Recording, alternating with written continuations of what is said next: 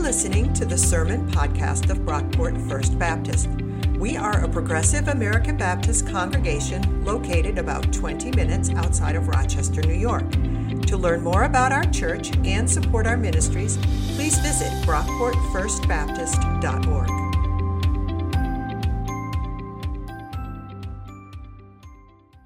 Today we're reading Mark 2, verse, uh, verse 23 through Mark 3, verse 6. One Sabbath, Jesus was going through the grain fields, and as they made their way, his disciples began to pluck heads of grain. The Pharisees said to him, Look, why are they doing what is not lawful on the Sabbath? And he said to them, Have you never read what David did when he and his companions were hungry and in need of food? He entered the house of God when Abiathar was high priest and ate the bread of the presence, which is not lawful for any but the priest to eat, and he gave some to his companions. Then he said to them, The Sabbath was made for humankind, and not humankind for the Sabbath. So the Son of, the, of Man is Lord even of the Sabbath. Again he entered the synagogue, and a man was there who had a withered hand. They watched him to see whether he would cure him on the Sabbath, so that they might accuse him. And he said to the man who had withered hand, Come forward. Then he said to them, Is it lawful to do good or to do harm on the Sabbath, to save life or to kill. But they were silent. He looked around at them with anger. He was grieved at their hardness of heart and said to the man, Stretch out your hand. He stretched it out, and his hand restored. The Pharisees went out and immediately conspired with the Herodians against him, how to destroy him. The word of God for the people of God. Thanks be to God. Thank you, Ginny, for that reading. Um, so, this will be the last week that you get me in the pulpit for a while. Um, Pastor Dan will be back here. I know that he is recovering from jet lag today. Um, and I said it earlier, but I have to say it again for our pod parishioners. That's not what we call them. But for people who are listening on the podcast, I'm Pastor Elisha, the associate pastor with Brockport First Baptist. Um, so, we ended last week talking about how we need to follow the call, invite others to the table, and make some friends who are on this journey with us. Um, you guys all listened so well to my don't waste the coffee comment that I, by the time I had a chance to get back there, the coffee was gone. So, well done, church. You are welcome to drink all the coffee today as well. Um, and this is my shameless plug also for next week. We are having our first Sunday family potluck, and everybody is invited. And so feel free to get signed up, Thanksgiving themed. It's going to be fun. Um, so prior to today's verses, we were talking about the old cloak and the new patch, what kind of a patch we can put on circumstances to fix them. Um, Jesus is telling us that we can't just put on something new, but that we have to allow God to make all things new. We can't just add to the old. And that leads us to today's verses.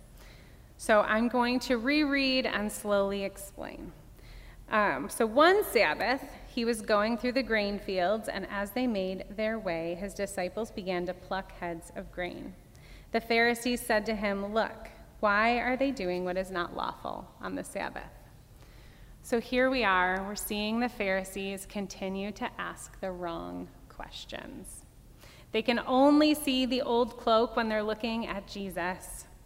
They're trying to take his teachings and add it to their very long list of rules. I want to believe that they truly wanted to hear and understand what he was saying they were trying to make sure that it fit into their own understanding of Scripture. So I barely dipped my toe into this legalistic water last week, and so now we're going to take a jump. So we're going to start with what these verses are literally saying and the picture that they're painting. So here we have Jesus and his disciples walking toward the synagogue on the Sabbath, heading toward the place in which they would gather and hear readings of the Torah and the prophets.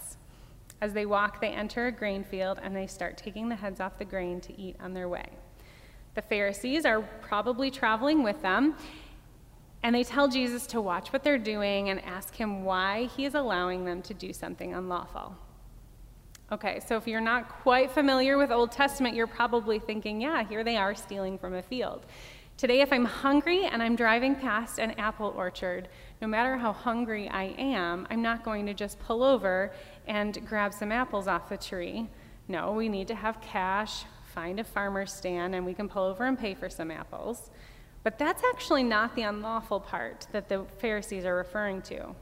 Um, on Sabbath, the Jews were not to do any work. They were to get all their food preparation done the day before so that on Sabbath, they don't have any meal prep whatsoever and they could just eat. Um, so here are the, it's a little smaller because I just wanted you to see the Old Testament verses that these, this um, law comes from.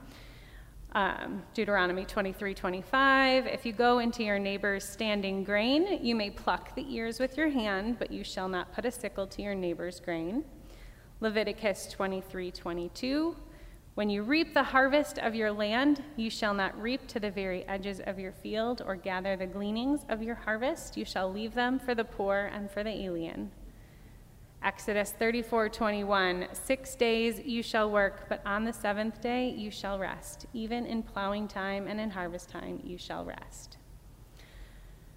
So we can see that the disciples of Jesus are actually following these laws, but the Pharisees also highly respected oral tradition, which probably stated something along the lines of not doing anything at all that could even remotely look like work on the Sabbath. The Pharisees, who probably meant well, were again interpreting more into what the verses really meant, adding to the requirement given by God, which was to rest. Not sure about you, but if I'm hungry, there's not really much rest. I really love food, and I really don't love feeling hungry. So it wouldn't really be very restful for them if they are not full. I'm going to stop here and talk a little bit about this idea that we can add to Scripture, especially within the oral tradition. This did not stop with the Pharisees. This happens daily within ourselves, within our churches, and within our community. And today's kind of the perfect day to specifically talk about this. Um, Halloween can be extremely controversial um, for Christians. It started as a Celtic tradition three more than 2,000 years ago, depending on where I was looking, the years debated that.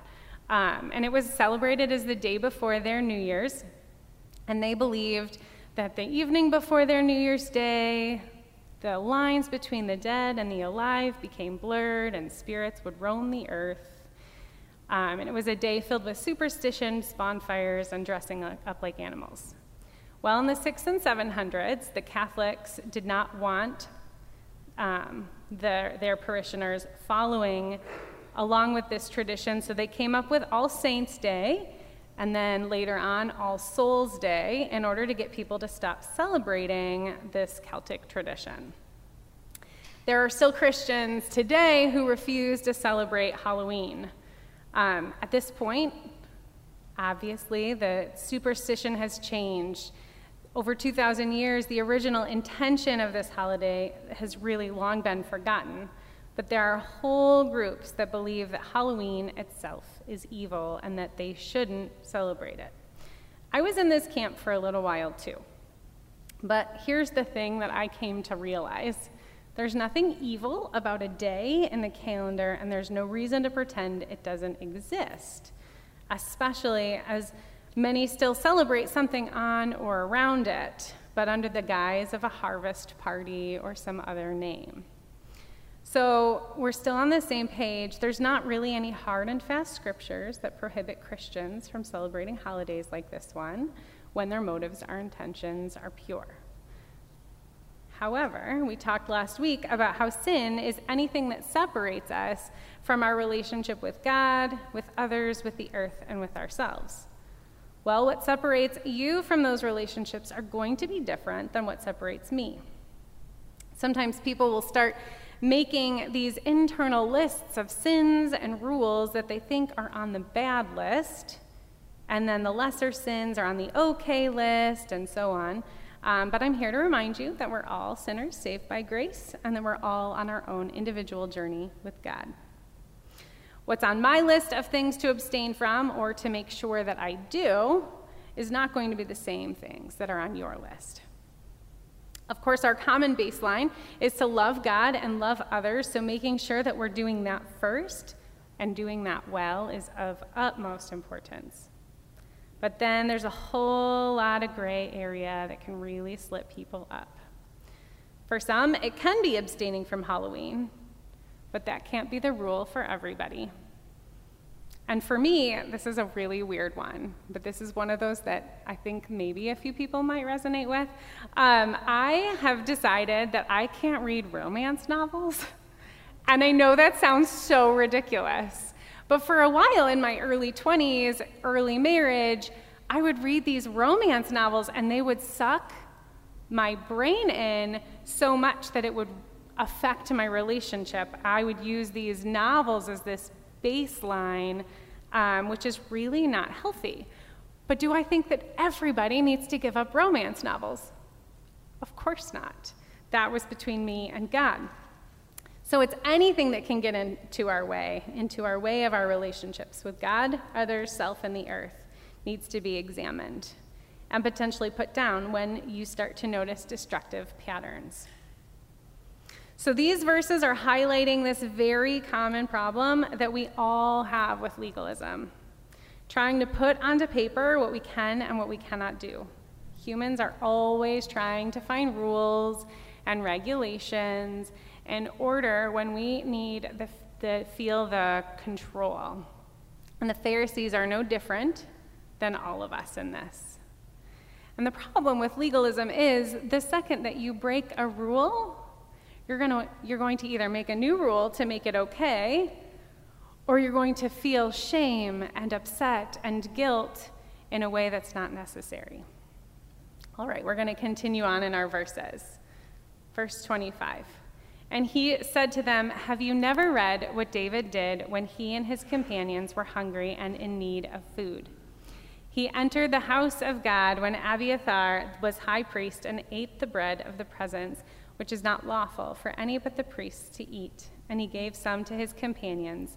Then he said to them, The Sabbath was made for humankind, and not humankind for the Sabbath. So the Son of Man is Lord even of the Sabbath. Here, Jesus is pointing out two distinct things Sabbath and food security. We're going to jump to the less obvious thing first.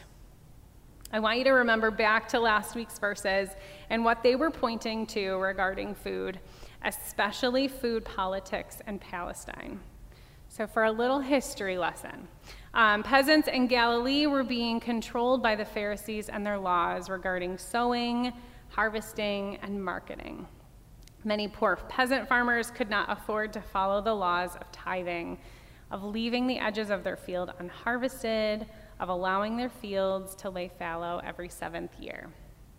From the perspective of the poor farmer, the Pharisees were using these laws to control the poor. Instead of God's laws of Jubilee economics, the poor were getting more poor, and the rich were getting more rich. We don't know what that looks like now, do we? Right? So, Jesus' three social and political food points was first that table fellowship was important and that Jesus invites everyone equally to the table. Second, he points toward a banquet celebration in place of ritual piety, where abundance was shared and third, in today's verses, he's pointing out that hungry people need not be denied access to food. Jesus is making a big statement here. Everyone, everyone should have equal access to food. Not only those who are not tax collectors and sinners, not only those who are able to fast because they live in abundance regularly, not only those who can easily access enough no, Jesus is calling for social reform of their food system. This week, while I was reading, I came across a most interesting thought, so I'm going to share it with you so that you can also be chewing on it with me. Pun. Okay, somebody caught my pun. Thank you. Thank you. Jesus is also called the bread of life. With all life throughout history, with cultures all around the world, everybody has their bread. There's numerous biblical references to bread. There's bread or grain at every meal across the globe, burdened with the task of representing its people's journey. Be it French bread or whole grain bread, tortillas, dosas, rye, pitas, the list goes on and on.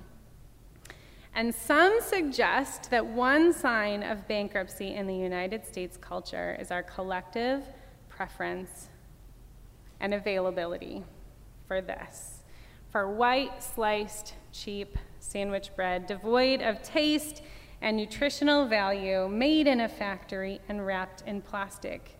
Meanwhile, the good breads can only be found in small bakeries or for us lucky folks who live in the Wegmans territory on the far right side.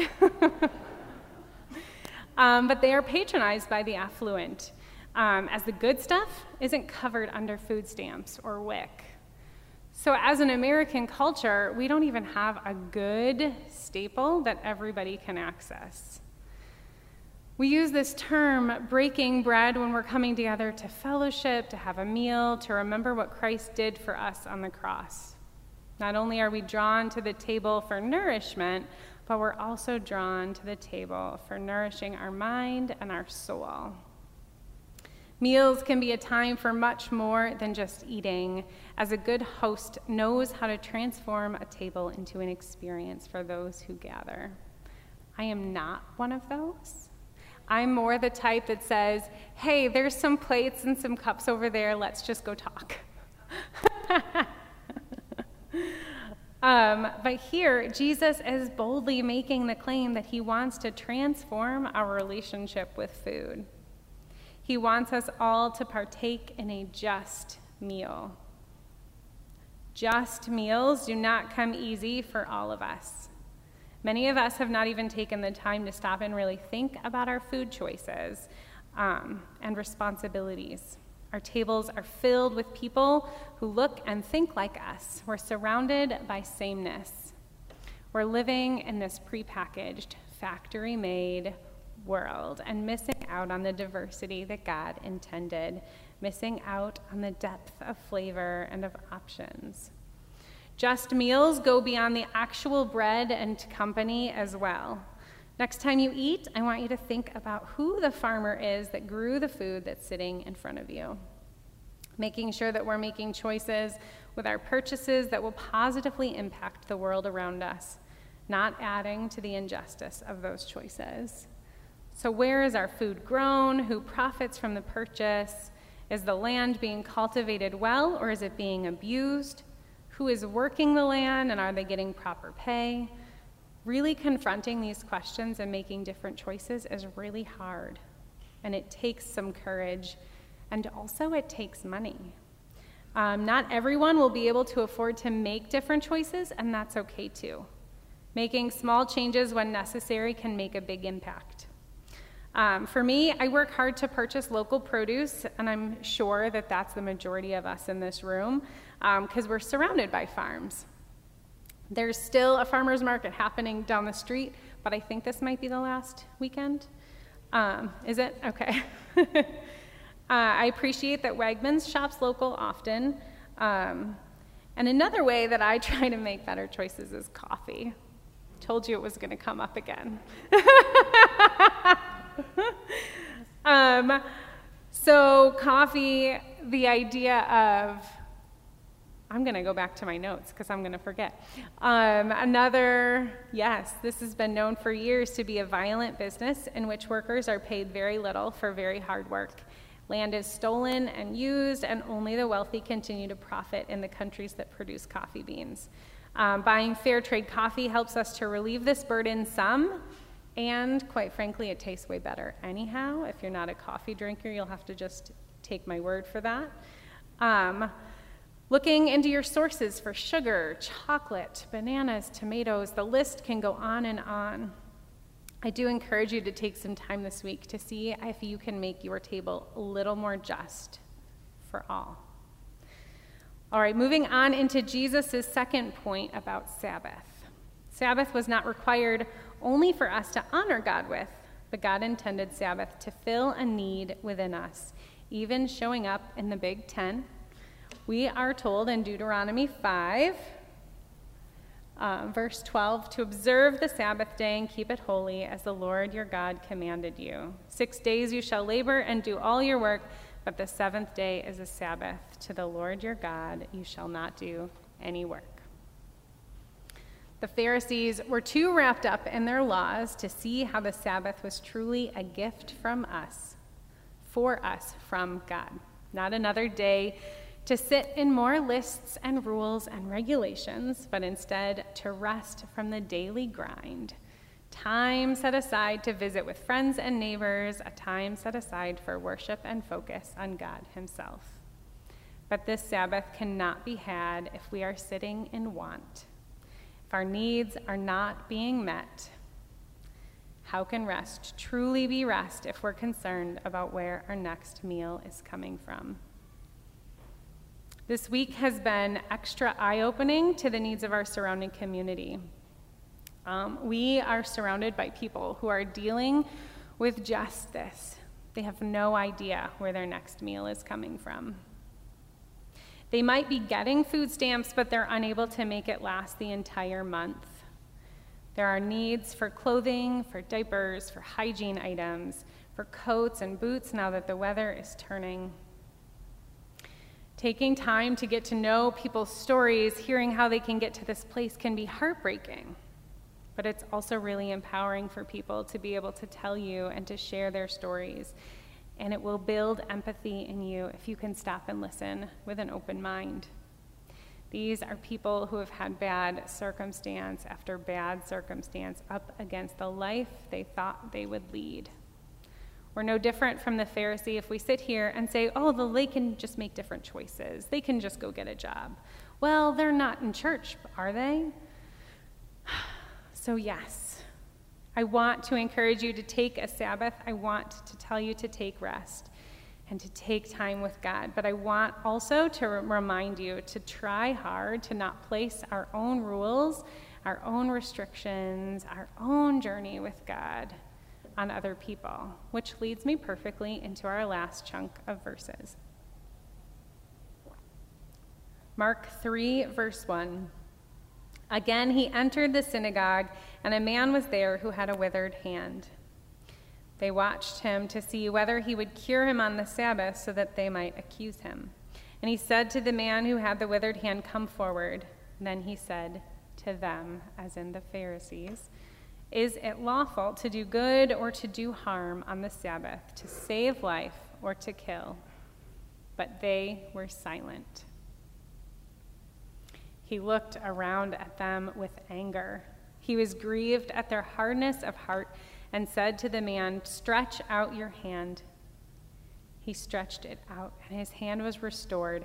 The Pharisees went out and immediately conspired with the Herodians against him, how to destroy him. Jesus got angry. The Greek word used here is orge. You want to say the Greek word? Arge. I forgot to make a slide so you don't get to see it. this is usually translated as the word wrath, not in the way of punishment, but more closely associated with the anger that one feels when justice is not being done. Justifiable abhorrence was my favorite definition I could find. Um, it's that feeling when you're a parent that you have when your kids know better they really know better and they go and do something different. Jesus was looking around at those in the synagogue as they were watching for him to slip up. They were watching for Jesus to do more work on the Sabbath, to break more of their rules. He was filled with anger at the fact that these people could not see that to do good on the Sabbath was still okay. He was angered that they had an opportunity to right this man's life through faith, and instead they were just waiting for Jesus to slip up on the rules. Why do we do this still? We help those around us while still waiting to see if they'll make more mistakes. We give a handout once to someone in need, but expect them to just get their act together and not need help any longer. We too share in this hardness of heart. We too can identify with those holding up the rules, holding up legalism of what we think is right and allowing bad to continue to happen. We forget in those moments to continue to point others toward God, the God of grace and the love who looks to those not willing to help in those moments and has justifiable abhorrence toward them. Of course, I'm going to say, guys, be like Jesus. Because you know that punchline. Be like Jesus. Have grace. He's about to change the course of this man's life. The synagogue was the gathering place for the community. Chances are that this man frequents this area looking for a handout. Sometimes giving a handout is exactly what people need. And sometimes you take the time to truly get to know them and you can help change the course of their lives, giving them a hand up instead. This man was probably unable to work, probably unable to support a family, probably struggled to fit into an agrarian community. Remember, these outward physical effects were seen as inward defects in this time in history. This man was probably an outcast in his society, and Jesus stands with the outcast. He stands with those that we overlook. He stands with those who are broke and hurting and in need. Jesus gets angry at those who can do good and still choose indifference.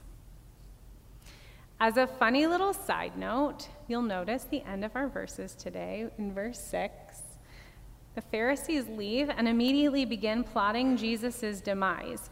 You know that means they were working far harder than the disciples who were plucking grain and far harder than Jesus, who just heals his hand without doing anything. It's kind of ironic, but this is how legalism works. Jesus is choosing life for this man while the Pharisees are choosing death.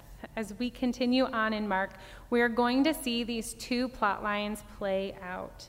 Jesus will continue healing, continue standing with the outsider and the sinner and the tax collectors and the authorities, they're going to continue to grow in opposition. We are barely into the gospel, and we're already seeing how quickly Jesus made waves enough for them to start plotting his death. Now that we're on this side of the cross, we can look back and cheer Jesus on, but picture what it would feel like back then and what his disciples were really going through.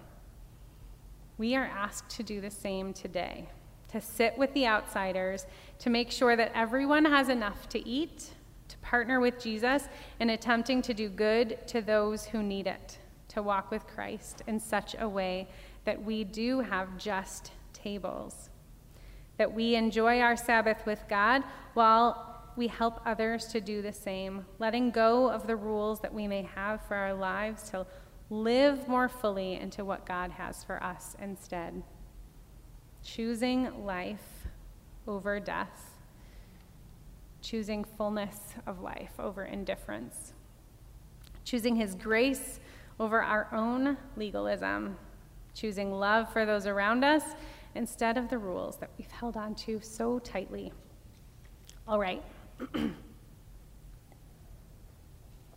My main three points that I want you to sit in this week, because that was a lot. So, first, I want you to examine your own legalism, your own set of rules that you probably carry around.